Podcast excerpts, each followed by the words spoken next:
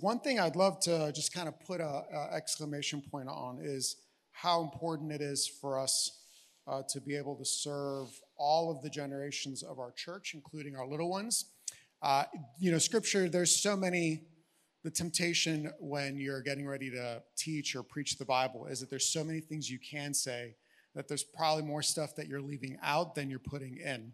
One of the things that's being left out today uh, is in verse 39 of our passage, where Peter's talking about how uh, the promises of the gospel are for believers and for their children. Uh, so if you've been here, I'm assuming this is the case in most PCA churches. You know, when we baptize a baby, uh, this passage is one of the go-to passages where we explain why we believe that scripture. I'm not going to go down that road with you today, but but only to make a connection for you that uh, serving our children is a part uh, of, of how we raise them up uh, and raise up the next generation of followers of Jesus. Uh, so, with that said, we've been working our way through the book of Acts. And our reason for doing that is to, uh, to orient our minds around what Jesus wants his church to do. We're looking at what happens in the earliest pages, in the earliest part of the history of the church, uh, not because we have this rose colored view, oh, it was so great, there was struggle, there was division. We're going to get to that stuff in a, in a couple of weeks. Uh, but because what we see here are some uh, themes that will reverberate throughout the church for the rest of history. Uh, and the second reason is that as you hear me explain what is happening here, you're inevitably going to hear some of the particular emphases and passions that I have. And hopefully that creates opportunities for us to talk together about what the Lord might have in store for Harbor City as a church. So, our passage today is uh, Acts chapter 2, the second part of Acts chapter 2. I'm going to pick back up at verse 14 and read a few verses there. Then we're going to jump down to verse 22. Uh, I invite you to have your Bible open because we're going to jump around in a couple places that aren't in the bulletin. We just couldn't print the entire passage in the bulletin. Uh, I'm going to read down to verse 40. All right, here we go. Uh, Peter stood up with the 11. So remember, this is right after Pentecost, or this is the day of Pentecost. The Spirit has arrived. Peter stood up with the 11, raised his voice, and addressed the crowd. Fellow Jews, and all of you who live in Jerusalem, let me explain this to you. Listen carefully to what I say. These people are not drunk, as you suppose. It's only nine in the morning. No, this is what was spoken by the prophet Joel. And then he gives the prophecy from the book of Joel. Skip down to verse 22 with me. Fellow Israelites, listen to this. Jesus of Nazareth was a man accredited by God to you by miracles, wonders, and signs which God did among you through him, as you yourselves know. But God raised him from the dead, freeing him from the, I'm sorry, I'm picking up at verse 24. But God raised him from the dead, freeing him from agony of death because it was impossible for death to keep him, keep hold on him. David said this about him I saw the Lord before me because he is at my right hand. I will not be shaken. Therefore, my heart is glad and my tongue rejoices. My body also will rest in hope. Because you will not abandon me to the realm, you will not let your Holy One see decay. You have made known to me the path of life. You fill me with joy in your presence. Fellow Israelites, I can tell you confidently that the patriarch David died and was buried, and his tomb is here to this day. But he was a prophet and knew that God had promised him an oath on oath that he would that he would place one of his descendants on his throne. Seeing what was to come, he spoke of the resurrection of Messiah, that he was not abandoned to the realm of the dead, nor did his body see decay. God raised God has raised this Jesus to life and we are all witnesses of it. Exalted to the right hand of God, he has received from the Father the promised Holy Spirit and has poured out what you now see and hear. For David did not ascend to heaven, and yet he said, The Lord said to my Lord, Sit at my right hand until I make your enemies a footstool at your feet. Therefore, let all Israel be assured God has made this Jesus, whom you cross crucified, both Lord and Messiah. When the people heard this, they were cut to the heart and said to Peter and the other apostles, Brothers, what shall we do? Peter replied, Repent and be baptized every one of you in the name of Jesus Christ for the forgiveness of your sins, and you will receive the gift of the Holy Spirit. The promise is for you and for your children, and for all who are far off, for all who, whom the Lord our God will call. With many other words, he warned them and he pleaded with them, Save yourselves from this corrupt generation. We'll stop there. Uh, let's pray. Heavenly Father, we uh, ask now that you would please uh, be with us as we come to this passage uh, and uh, look together at Peter's sermon and the things that we can learn from Peter's sermon about the conversations we have with one another and with our friends and families uh, around the message of Jesus. Uh, we ask this in his name. Amen. Barna is a group that does research uh, among different Christian uh, ideas and themes, and they, they their uh, interest is pretty wide ranging. A couple years ago, they, they started publishing a series of studies and books uh, that had to do with the state of the church. And one of those was talking about the state of our spiritual conversations. Uh, so, spiritual conversation is any conversation that you and I have where we are talking about the intersection of our faith with the rest of our life. Now, spiritual conversation can be evangelistic. So it can be a conversation where you are talking to another person and trying to convince them about the claims of Christianity. Uh, but it doesn't necessarily have to be an evangelistic conversation. Spiritual conversations is a, is a broader term. Uh, what the study found, it compared, I think it was early 90s till today. Uh, and what the study found is that we are having fewer spiritual conversations today. The church is having fewer spiritual conversations today than it was in the early 90s. And that 62% of us are having between zero and five spiritual conversations a year. That's a crazy number, isn't it? Uh, and, and, so, what the, it's a great. Um, the study is really interesting. There's a companion book that was published that I hope to at some point soon dive into with you all as a church called The Reluctant, Wit- the Reluctant Witness by Don Everts. Uh, and I, was thinking about this book as I was studying this passage because what we see here is Peter is laying out for us a really simple and easy way to talk about how, what are the themes that rotate, revolve around the way we talk with one another about our faith. Uh, and what we see here are three. These are not the only three, but what we see here are three uh, characteristics of spiritual conversations. Now, here's the reality. I'm just kind of I'm gonna put my cards on the table, right? Last week, we talked about the fact that we're all priests. Uh, and, and if you weren't here, I invite you to listen to the, the sermon. It was a really short. It was like 10 minutes. So you, it's, a, it's, a, it's a podcastable, you know, it's a commute worthy uh, sermon. Um, and, but what we talked about was that we are all priests. And so if that's true, right, then think about what priests did. And part of what priests did is that they communicated on behalf of God to other people. And so if we're all priests through our faith in Jesus Christ, then that means that we are all called to have spiritual conversations. Now, some of us will be gifted at that in ways that others are not. Uh, and it's easy for us to think that just because we're not gifted at it, then therefore I, I don't have to do it. But that's not the case. We're all called to it. So, three things spiritual conversations uh, welcome people's questions and doubts. And you're going to see on the slide it says uh, address, but I changed it to the word welcome on purpose, and you'll see why.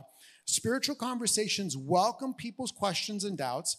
Spiritual conversations point people to Jesus, and spiritual conversations call us to repentance and faith. All right.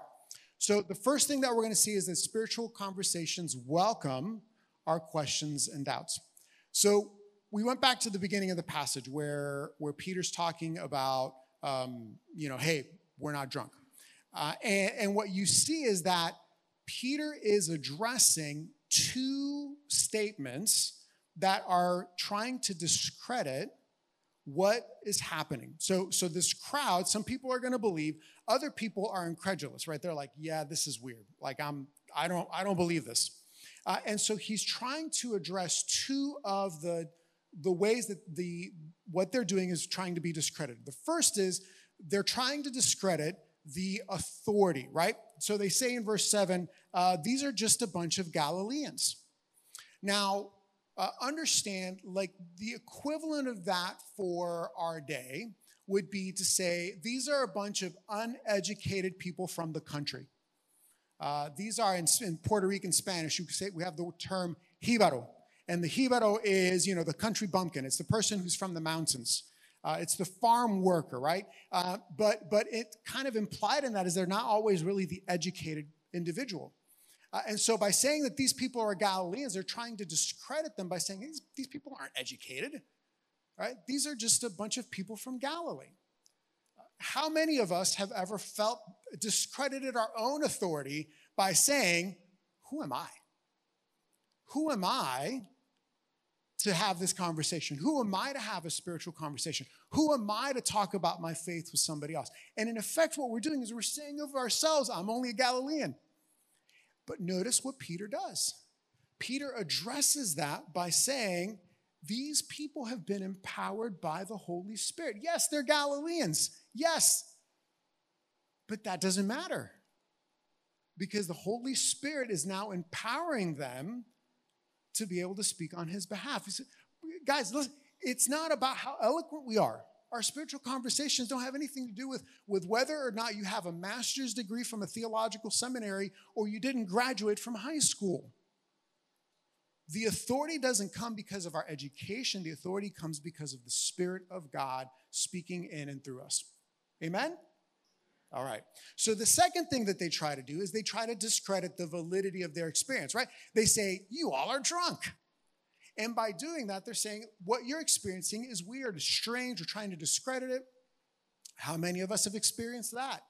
Where, where we share some, something that we've experienced, and the response we get back in one way, shape, or form uh, dismisses it or discredits it. I think in our day and age, the way that we experience that more often than not isn't, you know, something as uh, as as abrasive as oh you're just drunk, right? That's pretty confrontational. Uh, but the way that we often receive that is, oh, that's good for you. You do you, right?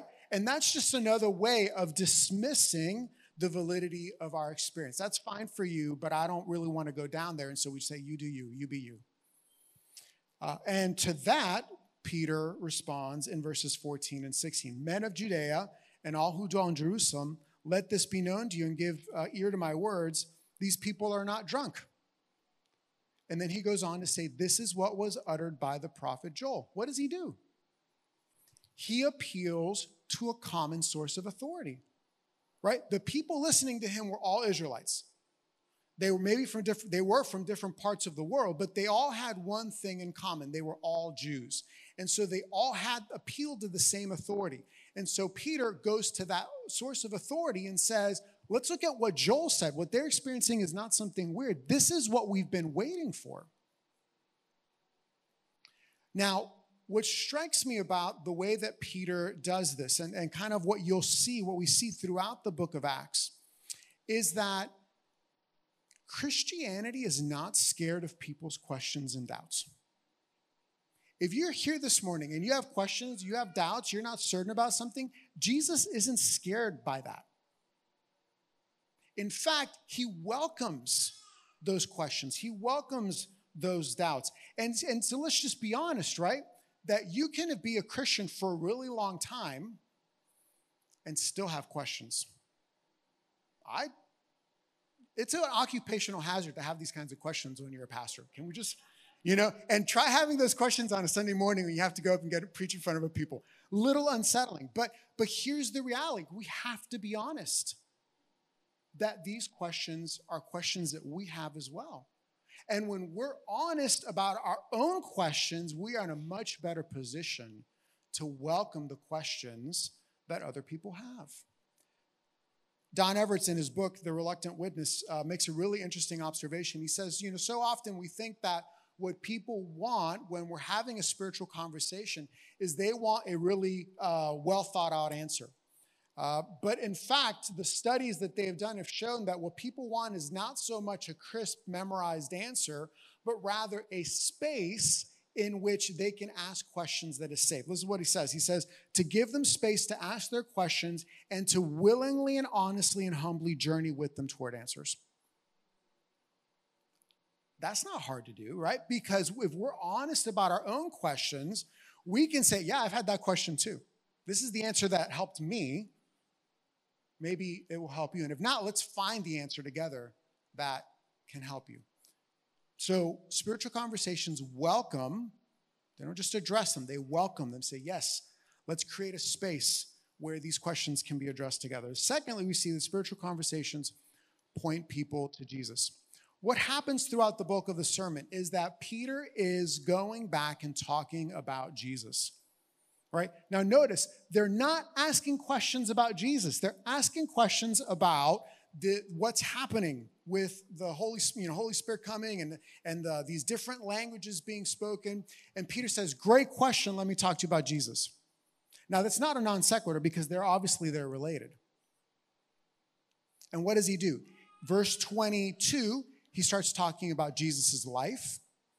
And it's just a summary, like, you guys know what's happened. He says, You know what happened. You've been around, you've heard the stories. Verse 23, he talks about Jesus' death. And what I love is he just, you know, he just drops this bomb that we wrestle with, and he's just like, I'm going to live in the tension. Notice what he says. He says in verse 23, uh, let me look for it here. He says, This man was handed over to you by God's deliberate plan and foreknowledge, and you, with the help of wicked men, put him to death by nailing him on a cross. He doesn't try to navigate the human responsibility, divine sovereignty. He's like, No, it's both. Sit in the tension of that. And what I want to focus with us is that God, this was God's plan for the salvation of his people. Carried out by people who sinned against God, but it was God's plan for the salvation of his people. He just he has us sit in the tension, and I am too. The third thing that he does is he points us to the resurrection. You see that in verse 24. And now keep in mind, it's been two months since Jesus rose from the dead at this point right? So these people who've traveled from other parts of the world, you got to imagine, right? Something of that level happening in the city. People are still talking about it. It's still going on. So he's addressing it. And this is where he lands the plane for a little while. Right? This is where he begins to say, all right, let's slow down and let's actually spend some time talking about it. And what he does is he goes to Psalm 16. It's like, all right, we quote Psalm 16, where David says, uh, you're not going to let your Holy One see decay. David, he takes that passage from David. He's like, oh, who is David talking about? David can't be talking about himself. Why not? What does he say? Whose, whose tomb is still with them? David's tomb. So imagine, like, they actually probably still knew where David's tomb was at that point. Isn't that amazing? Right? David's tomb is right there. So David was obviously not talking about himself. Who was he talking about? He's talking about Messiah. And the resurrection of Jesus is the proof that David was talking about him all along. And then, because he's not done yet, he's on a roll, we get to verse 33 and he starts talking about the exaltation of Jesus. Now, a little pop quiz. So, what, after Jesus' resurrection, what had to happen? Jesus told us this had to happen before Holy Spirit could be sent. Does anyone know? Just shout it out. The ascension, Jesus going to heaven. That's right. Right? The exaltation is this word that we use. We often pair it with um, with with the word ascension. Do you remember what we said last week? We talked about like the importance of the Apostles' Creed and how the Apostles' Creed begins to like drive these truths into our heart, right? Every time we say the Apostles' Creed, you know what we say? He ascended into heaven and is seated at the right hand of God the Father Almighty. That's the exaltation of Jesus. And so when Peter says he exalted him, and not only did he exalt him, but now that he has been exalted, Holy Spirit has come. What does that mean? Because the Spirit is the Spirit of God, it's the Spirit of Yahweh. And then he throws out this like massive claim He is Lord and Christ. Now, if you've grown up in the church, um, you know those words are super common, right? You you you hear those words all the time, and and maybe they lose a little bit of their oomph, a little bit of their punch, right? I remember years ago, I was reading a book by a New Testament scholar, and, and he changes the words. He says king and Messiah. And for me, that was really helpful. uh, for me, it was really helpful to think of these wor- different words, same word, same, same meaning, but a different word that helps get at what Peter is saying. And what Peter is saying is that Jesus is God. He is God. And he is the one who now has authority because he's been exalted up into heaven. He's the one who has authority now to send Holy Spirit. So spiritual conversations point people to Jesus, right? That's what he's doing. And, and if you look at the, it's a really fascinating thing to do sometime. I encourage you to do it. Um, and I think some study Bibles even have this lined out for you if you if you want to look in a study Bible. But if you look at the sermons in the book of Acts, uh, and you go to the different sermons in the book of Acts, and what you notice is that all of the sermons have certain things in common and they have distinctiveness as well, right? So in some sermons, like this one, heavy emphasis on the Old Testament, heavy emphasis on the Hebrew Bible. Other sermons, uh, like Paul in the Areopagus, Areop, the Greek place where the philosophers were, um, uh, you know, heavy emphasis on philosophy, right? Uh, in other places, Paul actually, his main point of sermon, his main kind of emphasis of the sermon is his own personal testimony. It's really fascinating. And, and, you know, right? Like, we're not getting the whole thing, we're only getting a snapshot of it. So we can only assume that the reason that the apostles will tailor their messages, or Stephen when he's talking to the Ethiopian eunuch, the way that these men and women will alter their message was based on the questions that were being asked. Right? It just stands to reason. Now, of course, what that means is that we have to know the story of Jesus. We talked about this last week, right? In order for me to be able to point people to Jesus, I need to know Jesus. Uh, and, and the reality is that, that uh, you know, again, think of like what we know about the state of Christianity in North America right now, is that we are suffering from severe biblical illiteracy. And so, how do we respond to that? It's like, it's not magic. We go back to Jesus' words, we go back to scripture. So, what I encouraged you last week is to consider how can you go back to scripture in ways that maybe will cause you to read it differently than you normally read it. So, for example, right, if you always read, you know, X version of the Bible, consider a different version of the Bible to just get a different perspective. I did that this week. I was like, I'm going to take a dose of my own medicine. So I started reading. Um, I started reading uh, from the Message, and and all of a sudden I read something, and I was like, like I actually had to stop my reading and go somewhere else in the New Testament and be like, "Oh, a minute, I never saw this before." And I would tell you what it is, but that would be a long tangent, and I don't want to do that. Uh, or consider reading, uh, consider reading the Bible chronologically, right? Where, where you're just getting a different perspective of how these different gospel accounts are woven together and what's happening when, and, and hearing the same sermon being recorded in different ways is really a, a fresh way of being able to do that. Okay, so spiritual conversations welcome people's questions and doubts. And the reason we can welcome them is because we can be honest about our own questions, right? Jesus is not scared by your questions and your doubts. Uh, when we're having these spiritual conversations, we, we want to address the questions out, but ultimately we want to talk about Jesus, right? We want to talk about who he is and what he has done. And so, in order for us to be able to do that, we have to know him. And then the last thing that we see in Peter's sermon is that spiritual conversations call us to repentance and faith. Have you ever been gripped by a story? Anybody? Where you just read a story or you watch a movie and you're just, you're in. That few of you? That's really sad. We need to like have a book club or movie nights or something. So years ago, my wife and I watched this movie called The Hundred Foot Journey. Has anyone seen The Hundred Foot Journey? Oh, Watched it again last night with our kids, as good as it was the first time I saw it. So we go to the theater. This was a while ago. We went to the theater to see this movie, The Hundred Foot Journey. If you don't know the movie, it's a film about this Indian family that has to leave India and they end up in France. And they end up in this small French town and they're restaurateurs. So they open up a restaurant.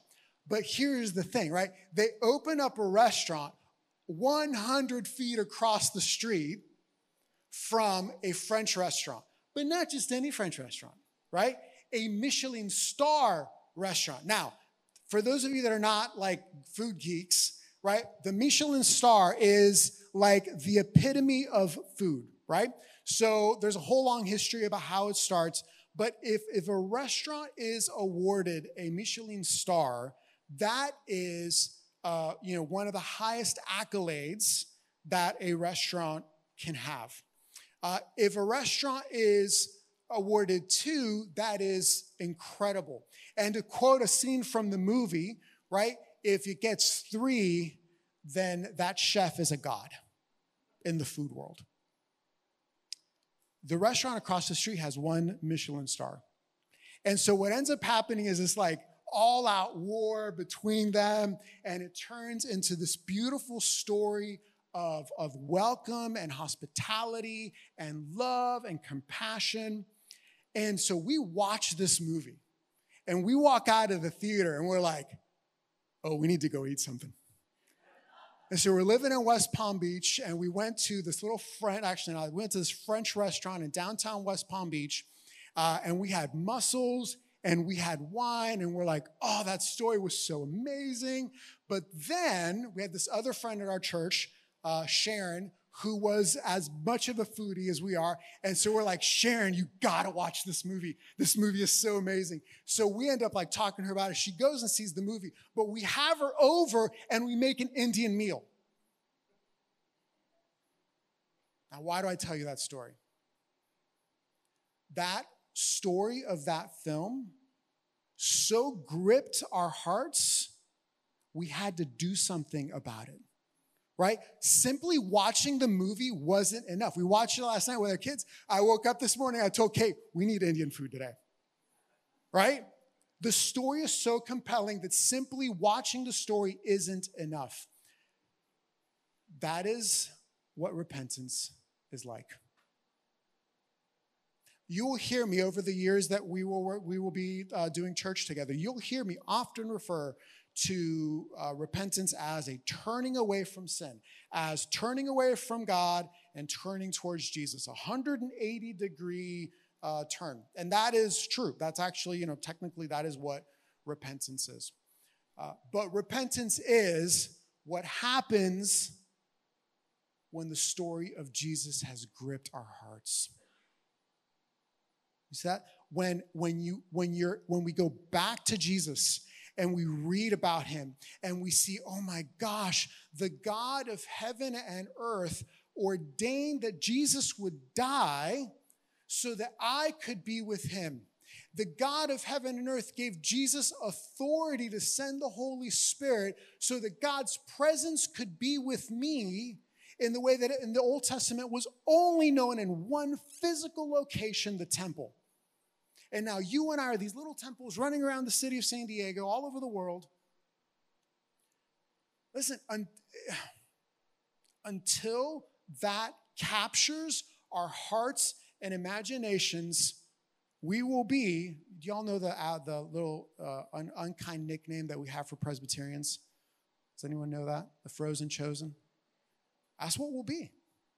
We'll be frozen choke. Like that's not the beauty of the gospel. And so, and so what has to happen, you understand, is that we have to be gripped by that story. Spiritual conversations are not here. Let me give you the answer. I mean, there, there is that, right? I mean, that's a part of it.